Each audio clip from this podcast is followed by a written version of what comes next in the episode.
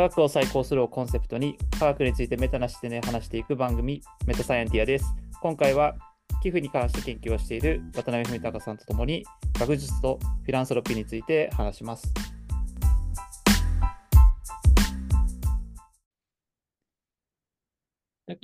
あそうですね。ちょっとパート2に入りかもしれないですけども、あの、なんかそこの、なんだろうな。多分、組織、その、そうですね。組織が大きくなることによって、ある程度持続可能になっていく一方で、その、ここから先、例えばまた大きくしようとしたときに、また違うボトルネックがまた存在するっていうのは、結構社会側にも、その組織的にもなんかいろいろ、どっちかっていうのわかんないですけど、課題はあり得るなと思っていまして、で、なんか、まあ、もちろん組織的な、その、マンパワー的なものもあると思うんですけど、なんか、その、うん、何かこう、まあ、制度なり、えー、社会の状況なり、そういったものなんですか、そのボトルネックになっているものみたいなのって、やっていく中で、どういうものがあるっていうのは感じられたとかありますか？あありがとうございます。それ、すごく重要なあのご質問でして、えっと、内部のボトルネックが取り除かれていくと、どっかのタイミングで市場制約っていうものに行き当たるんですね。うん、でも、私は当時、その、日本の寄付市場をいろいろ調べて、うん、多分相当伸びしろがあると思ったんですよね。うんうん、で、市場制約には多分、当分行き当たらないであろうと予測をしていて、でそれは割と間違ってなかったかなと思っています。というぐらい、なんでしょう。一言で言うと、えー、今日本の人々っていうのは、人間の利他性をすごい低く見積もってると思うんですよね。うん。寄付なんて集まんないですよ。とか、返礼品がないとダメなんでしょ？うだとか、その、やっぱり企業ですか？みたいなことをよく言われるんですけど、すべて、あの、私の認識とは違っていて、あの、利他的に振る舞えるのは基本的にはどちらかというと個人だし、あの、利益を追求しなきゃいけない企業と比べたらですね。だし、個人企業資産が2000兆円とかある日本において、まだまだ寄付に回る原資の余力はあるんですよね。2000兆、確かにそうですよね。いや、なんかこの本の中でも、あの、そうですね、取り上げていただいた日本の寄付を科学するの本の中でも、一部その、まあ、日本の、えー、寄付者のある種の持ってる不安み、その NPO 法人とかに対する不安みたいなところも記述があったりされていて、そもそもその、まあ、多分寄付に対する、えー、不信感もそう、不信感っていうか、あと不安感もそうだし、その受ける、出す相手先みたいなところに対する不信感みたいなのも、まあ、あるっていう状況が結構その、えー、ボトルネックになってるんじゃないかっていうことなんですかね。あ、それはおっしゃる通りだと思っていまして、その私の研究でもですね、やっぱり法人格っていうのはすごく影響が大きいと。から、NPO 法人であるだけで、えー、回帰分析すると、NPO 法人であるという、えー、変数があった場合に、うん、合計寄付額っていうのはこう低い傾向にある。で、これは NPO 法人が不利っていう話なのか、それとも NPO 法人は市民参加をこう推あの推進しているので、告知の寄付も積極的に受け入れてるっていう話なのか、その結果、その寄付報酬の効率性が下がるっていうことなのか、うん、メカニズムはちょっとわからないんですけど、法人格は間違いなく影響はありますよね。うんうんうん。なるほど。特に、その、まあ、NPO のほ法人格に対するな何何何かしらの、あの、なんですかね、えー影響はあり、うんあったんじゃないかっていうところなんですかね。そうですね。それはまさにこう編著者の坂本先生うんが、うん。あの別の論文であの指摘している NPO 法人っていう法人格ですとか、うん。まあ、寄付を募っている、積極的に寄付を募っていることが危機感につながりやすいんじゃないかとかですね。うん、いうお話は確かにありますよね。うん、そうですよね。まあ、結構やっぱり日本ので、まあ、カルチャー的にも、あの、お願いをこう、強くしない、まあ、カルチャーだと思っていてですね。まあ、今日その 話、またした人も、あの、と、そうですね。くまあ、久能さんと、まあ、これはもう多分、あまり聞かれないからです。久能、久能さん、幸子さんで、あの、まあ、こういう研究系の話、ややっぱり支援されてる方にやっぱ話すると、アスクをしなさいってね、まあ、いつ、まあ、毎、あの、毎週アスクをするのよ、みたいな、う なんかあの、あの言わ、言われるんですけど、まあ、でもやっぱり、あの、まあ、僕はなんかできるような気がするんですけど、だやっぱり、ちょっとやりづらいなって思う人もやっぱりいると思ってて、うん、なんかそこはその日本人が持ってる独特のところもあるし、まあ、経験不足っていうところもまああるんじゃないかなとは思うんですよね。なんかそれとそのまさに何ていうんですか、その今まで多分盛り上がってこなかったのも関係あるかなと思ってるんですけど、だただ一方でその、うん、なんか違う文脈ですと、その、まあ、もちろん寄付っていうのはそうですね、そういうのはそうなんだけど、その、小口のなんか別に、本当にその、なんていうのかな。え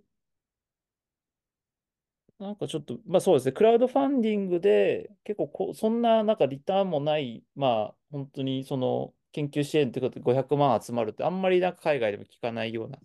気はしていて、まあ、プラットフォームの差なのか、その、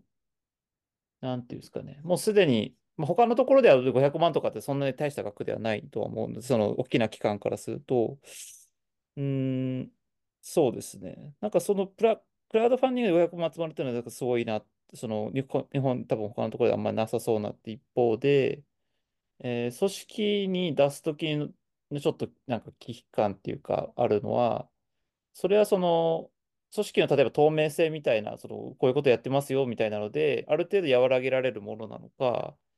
それとも、なかなか難しいものなのかというか、うん、何をするとそういう、なんていうんですかね、えー不信感みたいなものを、まあ、取り除いて信頼関係を作っていけるのかっていうのは、まあ多分研究でもちょっともしかしてやられてるかもしれないですけども、その、渡辺さんどう、どう考えてらっしゃいます？はい、あのーそのトピックは非常にこう複数の要因が絡んでいるとは思ってるんですけど、うん、すごいシンプルに、あのー切っちゃうと、えー効用を高める。で、コストを低くする、コストとかリスクを低くするっていうことだと思うんですよね。うん、で、効用の部分については、ダンカンさんっていう研究者がですね、インパクトフィランソロフィーモデルっていうものを提案しておりまして、うん、で、えー、それはどういうことかっていうと、人っていうのはやっぱり寄付によって、その生じたインパクトに幸せを感じるんだと、効用を感じるんだと。だから、なんでしょうね。例えば同じ寄付でも、ありがとうございます。団体の管理費に使わせていただきますって言われると、え、えみたいな感じになると。うんうん、ありがとうございます。えー、あなたの寄付は全額アフリカの子供に送金しますみたいなことを言われると、うん、わあ、嬉しいってなるわけですね、うん。これがまさにインパクトフィランソロフィーモデルで説明できる部分でして、うん、その寄付がいかに、まあ、あのダイレクトにインパクトにつながるかっていうのを実感できると人は寄付の効用を強く感じると。うん、で、一方でリスクやコストっていうのは、例えば透明性の部分とかでして、財務諸表すら載ってない本あのホームページで、えー、団体だとですね、うん、なんか透明性低くななってる感じがして、リスクを感じて寄付をやめちゃうですとか、うん、あるいは、えー、年会費6万円ですって言われると、うってなるけど、うん、月5000円ですって言われると、あ、なんとかいけるかなみたいな気持ちになってくるみたいなんですね。その、知覚されるコスト感っていうものをどういうふうに見せていくかっていうところ、なんかの総合的なものとして寄付をするしないの意思決定が行われるというふうに理解しています。なるほど。ありがとうございます。まさになんかそこのところっていうのが、その渡辺さんのあの研究の、まあ、寄付募集の話に来るかなというふうに思ってまして、そうですね。あの、まあ、研究のテーマは、のところにちょっと入っていきたいんですけど、そのうち強引で、あの、渡辺さんの、そうですね、まあ、寄付、実際にも募集ってところで実際やられていてから、まあ、そういうところにちょっと興味を持ってっていう流れでいいいんですかね、その理解としては。そうですね。あの実務からやっぱり研究に行ったうりみたいん。まあ、今も実務はすごいやってますけど、はい。うんうん。ありがとうございます。なんかその実務の、やっぱり、えー経験でなんかそ、そういう研究やってる方ってそもそもそんなに多くないみたいな話をされてましたけど、あの、えーじゃ、そうですね。じゃあもう結構こ、この人、この人、この人だみたいな形で、渡辺さんなんかこう頭の中に、その、同じような研究してる人浮かんで、まあ、この人たち参照するよな、みたいな感じなんですかね。あそうですね。あの、別に寄付募集の研究も私がもう唯一とは全然思ってないんですが、うんあの日本においてですね。はいはい。あの、例えば、えっと、何人もあの先人はいらっしゃるんですけれども、うん一方で何て言うんでしょうね、その、私が結局、博士論文で自分の新規性として訴えたものというのは、一つは寄付をフィランソロフィーとチャリティーに分けて考えたっていうことでして、うん。これはあの人文学ではよくされてる分類なんですけど、うん。社会科学だと割となされてないうん。あの分類だったんですよね。うん。それをまず導入したっていうのは一つだったんですね。その、そうですね。ま、なまさにその書籍の中でも、えーちょっと前の方でもお話をしたときに、えっと、フラフランフランキンさんでしたっけ？スタティジックギ,、はいギブはい。ギビングの2008年の、あの、えーお話からも結構引っ張ってらっしゃっていて、その、まあ、分断をすること、あ分断っていうか、その、フィランソロピーとチャリティーをこう分けることで、まあ、そこの、あの説明をお願いしたいですし、あの、えー分けることで、あの、まあ、社会科学系のところで、今までこうされてなかったも持ち込み方が解析なりなりができたっていうのは、どういうところになるのかなってちょっと気になってました。はい、ありがとうございます。あの、まずチャリティっていうのは、一言で言うと困窮している、えー人道的なニーズに対する寄付なんですよね。マイナスをゼロにすると言ったらいいかもしれないですけど。うんで、チャリ、あの、ごめんなさい、チャリティっていうのはそれですと。で、うんフィランソロフィーというのは、えさまざまなこう社会を良くするというビジョンに対して行われる、まあ、未来への投資としての寄付。まあ、0から、まあ、10とか100を目指すような、そういうようなあの寄付として捉えていただいたらいいと思っていまして、で、これ、当然ながら、あの、2つに分けるとですね、まあ、どっちにも入る寄付とか、あの、どっちにも入らない寄付っていうのも当然出てきちゃうは来ちゃうんですけど、あの、一旦その極端な2つの寄付を考えてみると、それによって、まあ、端的に言うとどういうナッジが効くのかが変わったりとか、うんどういうマーケティング戦略が妥当かっていうのは変わってきたりするんですよね。うんあるいはどんな団体が好まれるかも変わってくると。うんうんちょっと思い浮かべてほしいんですけど、例えば被災地、バーンと災害が起こりました、被災地に入りますっていう時に、あの、例えば災害が起こりました、その近くの東北大学の学生さんがボランティアグループ作って被災地に入りますみたいな話があったとしたらば、頑張れっていう感じになると思うんですけれども、うん。えっと、じゃあ東北大学の学生さん、学部生のグループが、えっと、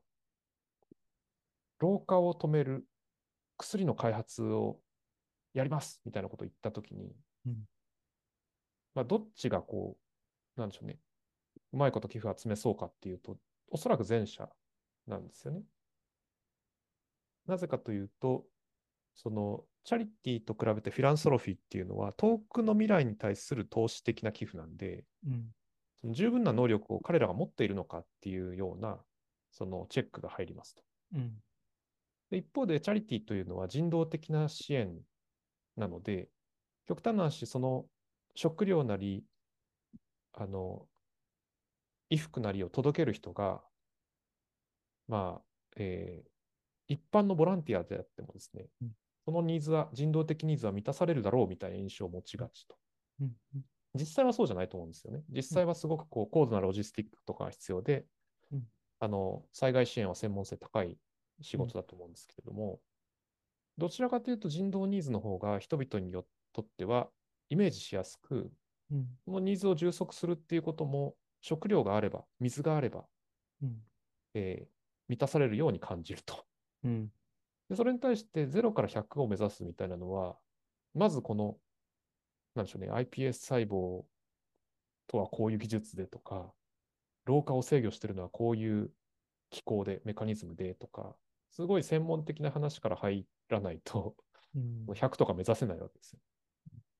そうすると必然的にチャリティーの方が、まあ、ベーシックニーズ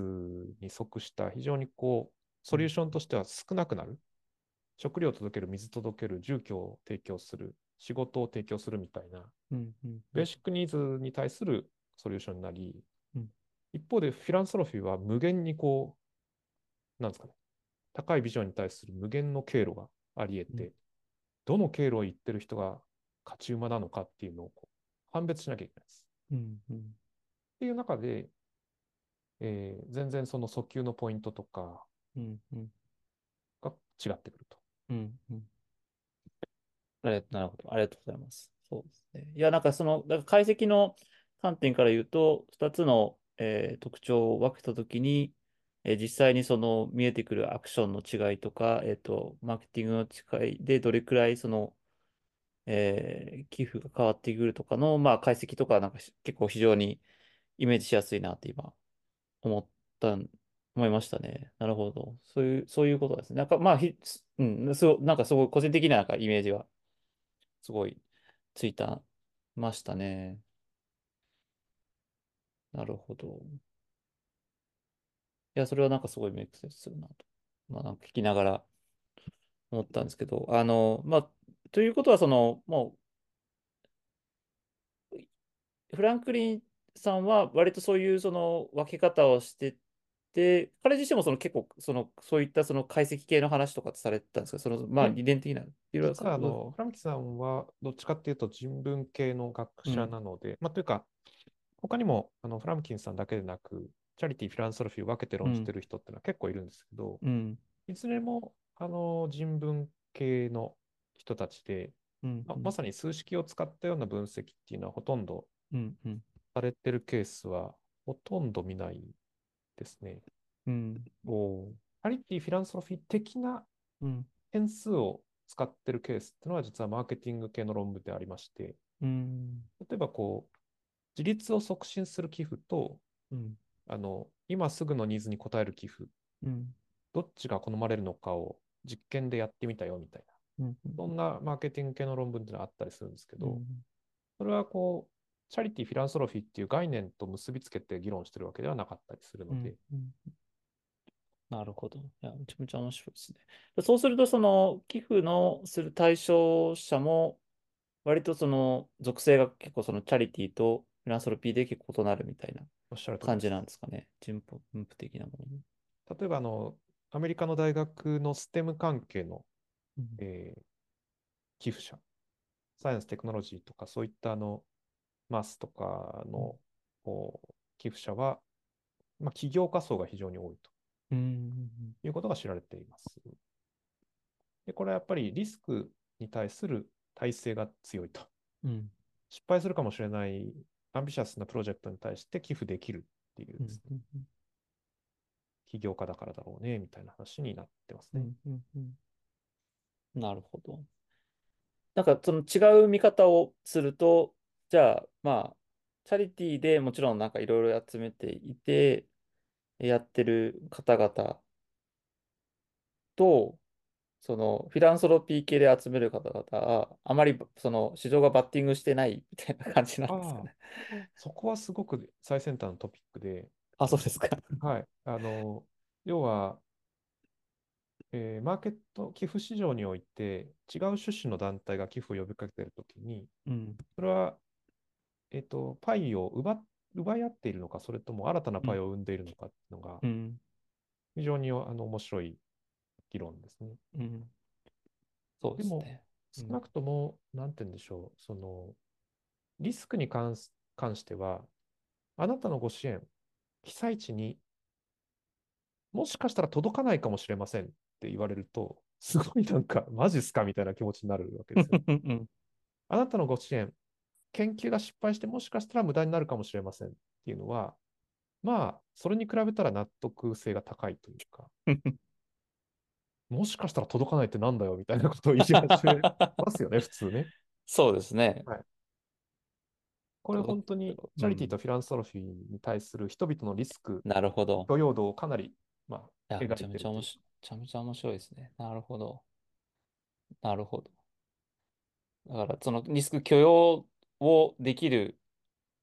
まあ、どっかその対象の、えーに対して人々がどう思うかっていうのもそうだし、人自身がそのリスクに対してどれくらいき許容を持ってるかっていうところにも関わるっていうことですもんね。そうですね。うん。いや、めちゃめちゃ、これはなんかすごい重要な指摘だと思います。多分、そういう、多分、その、日本で、なんかそういう寄付の話をすると、その、なんかもっとやれる、やれることあるでしょみたいなことを、まあ、言う方がもちろんいるかなと思いつつも、でも多分違う、あの、出してるのは同じ行為でも、そこに働いてる裏のメカニズムと全然違うっていうところは、なんか、めちゃめちゃ重要なポイントだと思っていてですね。なんか、まあ、せそうそういう方々になかなかちょっと説明してもあれな、あの、届かない可能性はありつつも、でも、あの、これはこれでこういう意義を感じてる人たちがいて出してるっていうのはなんかすごい説明としてはなんかいいんじゃないかなって今聞きながら思っていました。うん。いや、面白いですね。あ、なるほあの、ちょっどね。と、あ、どうぞどうぞ。お聞きしたいんですけど、あの、自分がフィランソロピー系の寄付をする時のことをちょっと考えた時に、あの、ちょっとチャリティー要素もあるのかなみたいなところが感じていて、というのも、えっと、研究がしたいですっていうふうに言ってる人がいて、だけど、あの、100万円ないともう自分は研究できなくなっちゃいますみたいな場合もあるわけですよね。研究所の場合も、もう潰れちゃいますみたいな。なんか、これまで頑張ってきていて、しかもその研究所がないと、もうその研究、その分野の研究は日本では廃れてしまうみたいな状況の時に、え、でもこれ助けないとやばいよねみたいなことがあると思っていて、なんかその辺っていうのは両方の要素が入ったりするんでしょうか？あの、非常に、あの、鋭いご指摘で、えっと、実は、あの、例えば国境なき医師団なんかはですね、チャリティー的な活動をしているように見えるんですが、彼らって証言活動とかを通して根本的な解決も図ってるんですよね。そもそも紛争が起こらないようにするにはどうしたらいいのかと。で、つまり、チャリティーに対する批判は対症療法だっていう批判です。主なものは。で、フィランソロフィーに対しては、そんなエリート主義的なことに使ってないで、急ぎの用を、急ぎのこうニーズを満たせよっていう批判ですよね。ですから、うまくいってる組織は実は、その、チャリティーとフィランソロフィーの批判を両方交わすような組み合わせを使ってるケースが多くて、その、おそらくその組織、丸山さんが寄付されたところも、今回の機器を出したらこういうプランで自立していくとか、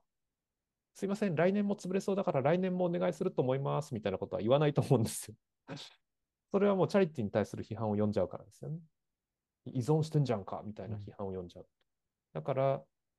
なんとなく感覚で人々はその寄付を募るときにですね、チャリティーに対する潜在的批判とか、フィランソロフィーに対する批判をこう避けて、うまいことミックスして、まあ、一言で言うと正当性を確保できるような寄付の呼びかけをしていると思います。うんいや、すごくあの納得するというか、自分の感覚に照らしてもそうだなと思いました。あれですかね、浜野さん、この後はなんかサイエンスの話につながっていく感じですか？いや、あの、まあ、書籍のところに戻ろうと思っていて、あの、全然、あの、話してもらってもいいし、そうですね。だからなんか、今この書籍が、まあ、こうバーンと、我々やっぱり新しいもの好きだから見ちゃうけど、まあ、もともとこういう研究されてる方々いらっしゃって、えただ一方で、なんかやっぱり寄付の議論ってその、えーまあ、クラウドファンディングが寄付かどうかっていうのもあるんですけど、あの、最近、えーどこでしたっけ？国立博物館でしたっけ？はいはい。あの、あの、ところで、まあ、クラウドファンディングやって、まあもう、いいくらぐらいになったんでしたっけ？あれ9億円とかでしたっけ？そうですね。だいぶなってっていうところで、あの、まあなんかその議論も再燃してるような気もしていて、で、こういったなんか書籍、まあ、あの、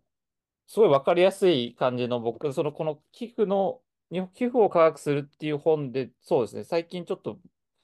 形でなんか皆さんで書いてるってあんまりなんか知らないんですけど、なんか、なんか今改めてその寄付っていうところが、その学、その領域として盛り上がっている雰囲気を感じるのか、いや、我々はもともと盛り上がったけど、君たちが今気づいたのかと、どういう状況だと思われます？ありがとうございます。あの、日本ファンドレイジング協会さんも10年以上、あの、取り組んでらっしゃって、NPO の寄付募集っていうのはすごく、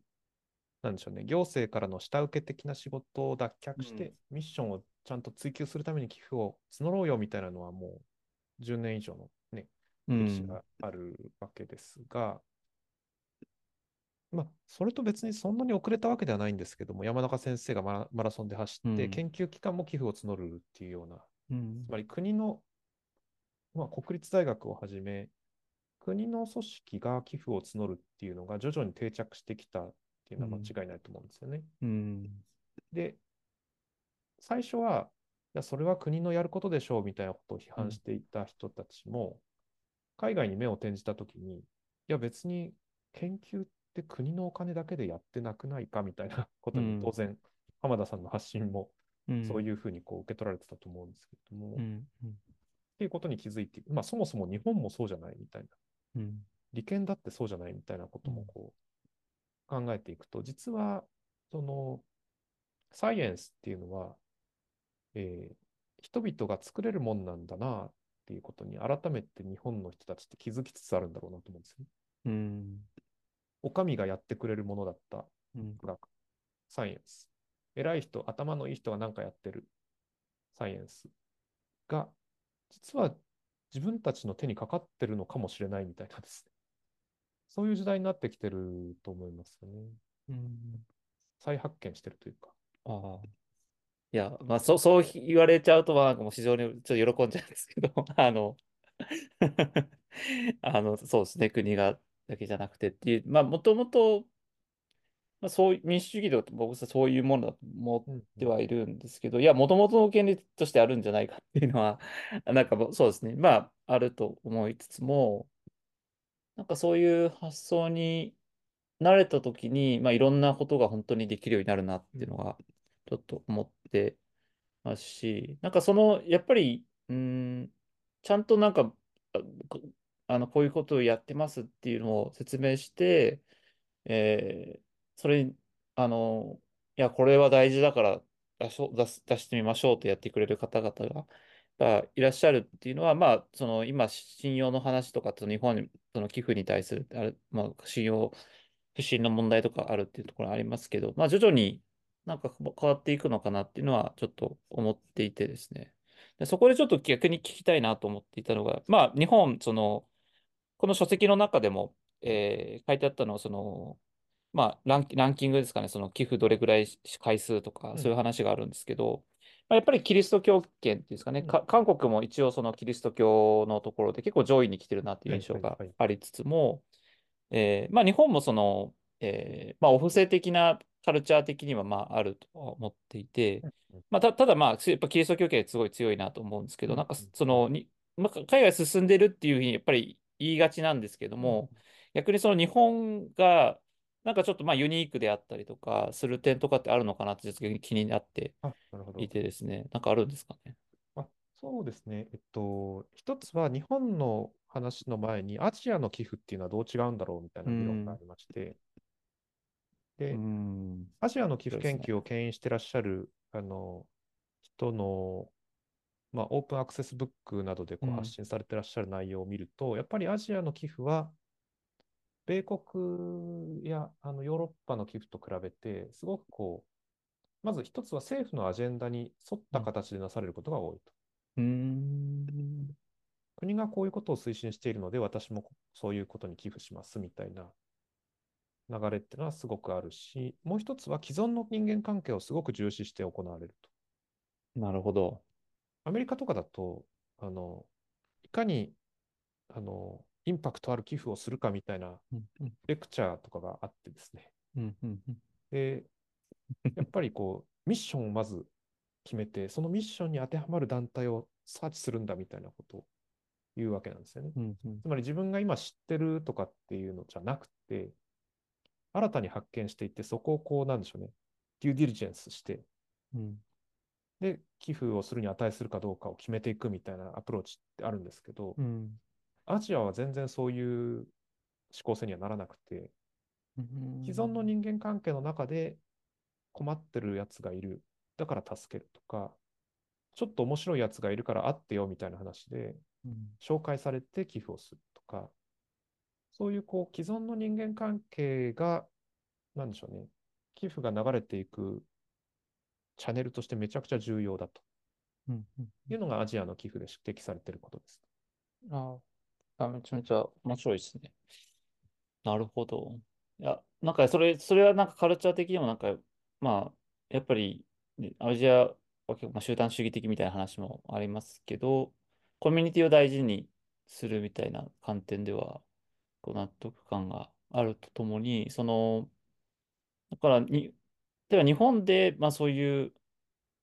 そうですね。まあそうすると逆にその、まマス的な、プッシュ、えっと、プル的なやり方っていうのは、その、日本であんまりどどうなんですかね？なんか、やり方としてはあまり良くない、良くないというか、その、効率性という観点では適合してないような気気もしないでもないんですけど、やり方として違うやり方みたいなのがあり得る感じなんですかね？今の話だとコミュニティに入り込んで、そこからこう、えー例えばプッシュしていくなり、まあ、そのコミュニティベースの、まあ、プルの方向だったりとかっていう方が、えーまあ、効率性の観点ではなんかよ良さそうな気はしちゃうという気がするんですけど。そうですよね。あの、今思ったのは、結局その、ソーシャルメディアっていうのはすごくその人の、を長期に観察するのに適したメディアだっていうのは間違いなくて、うんうんここにいらっしゃるあのメンバーもですね、多分数年前からは少なくとも活動を見ていて、ああ、こういうことを継続的にやってるな、みたいなことを把握してたから、信頼が醸成されてると思うんですよね。うん。で、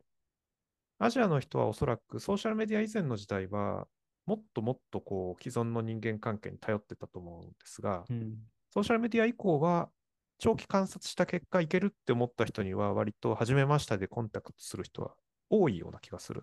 うん。多いっていうか、あの、ソーシャルメディア以前よりもそういう出会いは増えたと思うんですよね。うんうんうんですから、なんて言うんでしょう。まさに今、浜田さんがおっしゃったような、プルの仕方っていうのが、そのコミュニティベースだとか、ソーシャルメディアベースのプルうんっていうのが、こう、ワークする社会環境になってきたというのは言えるかなと思います。ありがとうございます。なるほど。いや、これは、すごいですね。あの、いや、あの、この書籍の、えそうですね、日本の企業科学書の中でも、まあちょっと違う観点かもしれないですよ。ぎえっと、まあ、ギビングサークルみたいな話がはいはいはい。あって、その個人の企業をプールして、えーどの団体に出すかっていうの、多分そのはい。はいみんなでこう決めるみたいなことだったりとか、結構その、えーまあ、ちょっと今まで話してないですけど、あの分散型科学の書かれて使われているグラント系の DAO と非常に似た構造を持ってるなって、うん。あってですね、やっぱりインターネット系でそういうその、まあ、長期的にそういう活動を残しつつ、あ、その、なんですかね、まあ、ある種の、えーこの人となんか何かしらのこう共感を感じるみたいなところから、なんか、なんかコミュニティ感みたいなのができてはいて、あの、まあ、ちょっとや出してみようかな、だったりとか、ちょっと関わってみようかな、みたいなしてくださる方のきっかけになるっていうのは、そうですね、アジア的なところでも、本当にそうかん、なんですかね、やりようが全然あるっていうことなのかなって今、ちょっと聞いてて思いましたね。でそうすると、まあ、アメリカもはやっぱりな何でもいろいろやってるんだとは思うんですけど、ギビングサークル的なもの、ちょっと僕はあの書籍でなんかちょっと名前ちょろっと見ただけですけども、シンガポールの例とかちょっと出てて、なんかそそうですね、なんかそういうのをまあアジアだと意識する方がいいのかなっていう感じなんですかね。そうですね。ギビングサークルはすごく、なんでしょう、見見過ごされている、あの、なんでしょうね、フィランソロフィーやチャリティーのこう形だと思っていまして、うん。あの、ロータリークラブとか、ライオンズクラブとかっていうのは、うん。まあ、かなり、このギビングサークルに近いんじゃないかなと思うんですよね。なるほど。そもそもなるほど。うんうん社会貢献を目的として集まって交流しながら、まあ、ちょっとずつファンドを貯めてって、うんうんうん。年に1回の事業とか、10周年記念でみたいな感じでドーンと寄付したりすると。うんうんうん。いうのはすごくギビングサークル的な存在ですよね。そうですね。いや、面白いですね。なんかそこを考えると、やっぱり沖縄とかのその、えっと、ユンタクでしたっけ？なんか、とか、えー、ユンタクだったかな？ちょっと忘れましたけど、あと、日本、他のところで無人とかそういうみんなで集めてみたいなところは、かなり、しゅ、えっと、コンビニ、自分のコミュニティの人たちで、なんか助け合う、こう、基金を作るみたいなイメージですけど、そこからその、えーまあもうちょっと大きくなってると、この、まあ地域に出そうとか、そういうレベルの間の話になるっていう意味では、なんかあある種のこう、連続性がなんかあるような感じは。確かにしますね。す。いや、面白いですね。なるほど。いや、なんかそれは めちゃめちゃ、そうですね。なんかいろいろ接続できる面白いポイントなのかなと思いますね。いや、なんかもう結構かなりいろいろ、そうですね。いろいろこの話できたかなと思いつつも、あの、パート2のなんか最後ら辺の質問をしようかなって思ってまして、うーん、その、そうですね。まあ、いろんな研究者の方いらっしゃる中で、あの、まあ、ちょっとこれ、これはもうなんか取り組まれてるかもしれないんですけど、あの、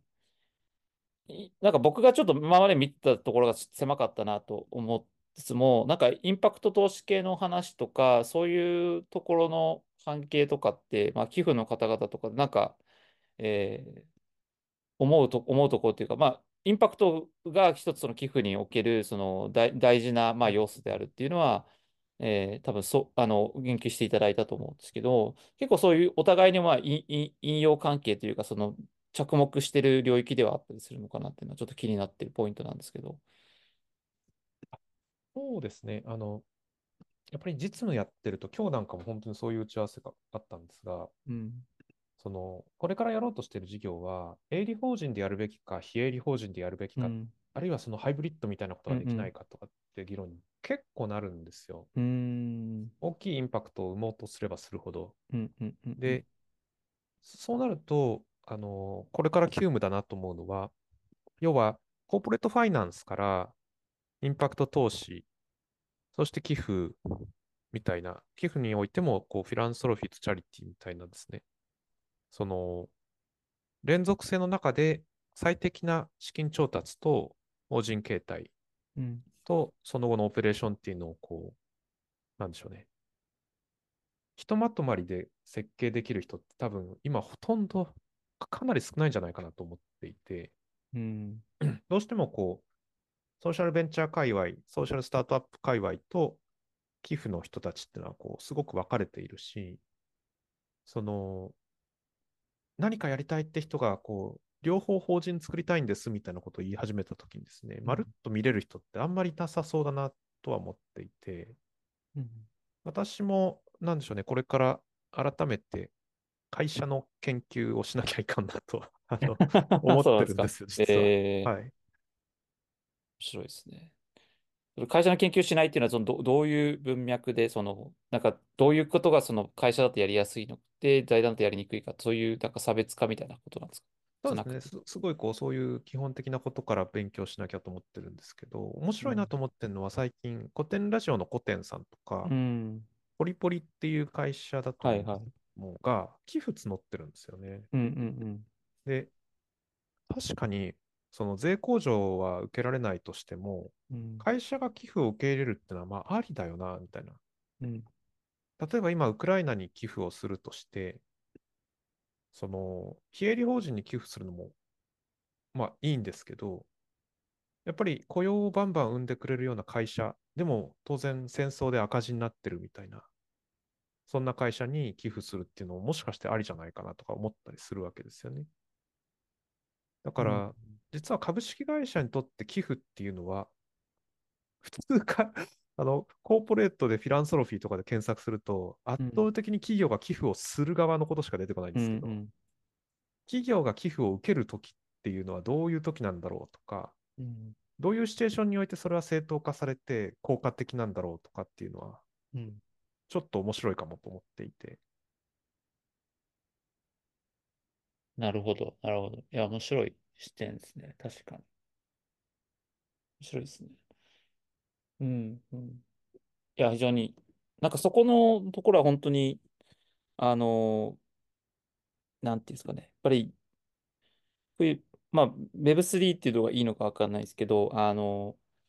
結構、あそこの活動とかっていうのは結構反、適当に言葉言っています。反営利的な、そのどっちもハイブリッド的にやってる側面のところ多いなと思っていて、もちろん需要があるんであれば、えーそういう、まあ、営利的なところで、まあ、あの流す形は取りつつも、一方で、まあ、寄付を受けたりとか、それをその、えーうまく、なんていうんですかね、あの、えー分配するみたいなこともちょっとやりつつみたいなのをいろいろ挑戦してて、で、今の時代、その、えー確かに民間でいろいろ取り組みを進める中で、これが良さそうと思ったものに、公表的にこう、寄付を入れつつ、あの、なんですかね、活動を支援するみたいな方法っていうのは、ありだなと思っているので、うん、なんかそこら辺の確かに分析が深まってきたり、人材の交流とかがお互いに進むと、またなんか面白い動きがめちゃめちゃ増えるんだろうなって今、伺って思いましたね。多分その基本的には取引コストってすごい重要なうんあの、うん、ポイントだと思ってまして、例えばこう個人がすごいちっちゃい単位で株を買うみたいなのって、まあうん、なんでしょうね、取引コストが高すぎたりとか、うん、まあ企業側から見ると資本コストが高すぎるみたいなところだと思うんですけど、その、なんでしょうね、ブロックチェーン技術などで、よりこう、なんていうんですかね、その取引コストがどんどん下がっていったときに、まあ、滑らかな社会とその敵じゃないですけれども、その、非常にこう、なんて言うんでしょうね。企業が資金を調達するときの、その、寄付か投資かみたいな、こう、離散的な二者択一じゃなくて、滑らかな、その、ポートフォリオが組める可能性はあるよな、という。うん、うん、で、そうすると私、まあ、当然、あの経済学ベースのマーケティングの研究者としては、それが市場全体にどういう影響を与えるんだろうっていうのはすごい気になるんですよね。その、なんでしょう。ある会社は、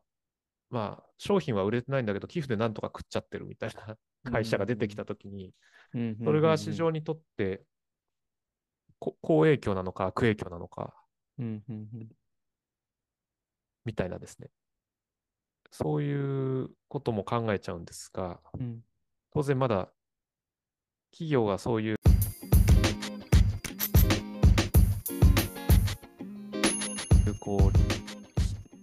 利他的なお金を受け取るっていう前提で市場を分析するっていうケースはほとんどないと思うので、うん、どうしたらいいんだろうっていうのは思ってるっていう。はい、うん、利他的なお金を受け取る企業が市場に一定割合いたときに、どういう市場のなんだろう均衡に対する影響が行なあの発生するのかなとか思いながら、うん、うん。れはめちゃめちゃ面白いですね。ありがとうございます。いや、まあ、ちょっとこれの、あれ、あの、パート、すみません。だいぶの、あの、やってます。パート2は、まあ、こういうところでちょっと休憩をしようかなとはい思うんですけども、あの、はい、皆さんちょっと はい、休憩をしつつ、ちょっと雑談できればと。えー今回も聞いていただきありがとうございました。気になった方は、メタサイエンティアをフォローお願いします。また、ツイッターもやっています。えー、あと、えーメタアンダーバーサイエンティアをチェックしてみてください。それではまた次回もお会いしましょう。さようなら。